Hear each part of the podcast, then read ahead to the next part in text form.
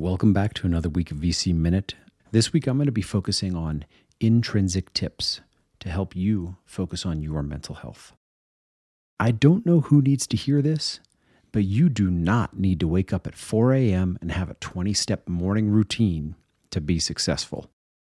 Morning people love to tell you how they've been up since 3:45 a.m. and all the things they've already accomplished.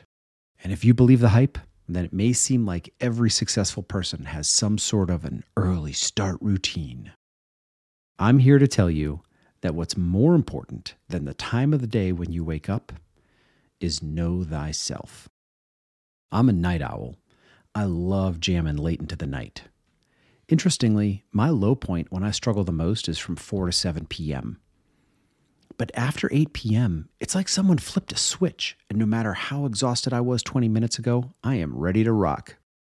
I know these things about myself, and I build my schedule accordingly. This is my chronotype. There are some inputs in your life that you can control, such as food, drink, and exercise. And there are some things that you can't control, like your chronotype. And if you fight against this, you're just going to make yourself tired and miserable. You don't need to change something that you can't control to be who you are and be successful. And that, I think, is the real lesson here. Number one, know thyself. Two, change what you can control. And three, adapt your surroundings and your schedule to the rest.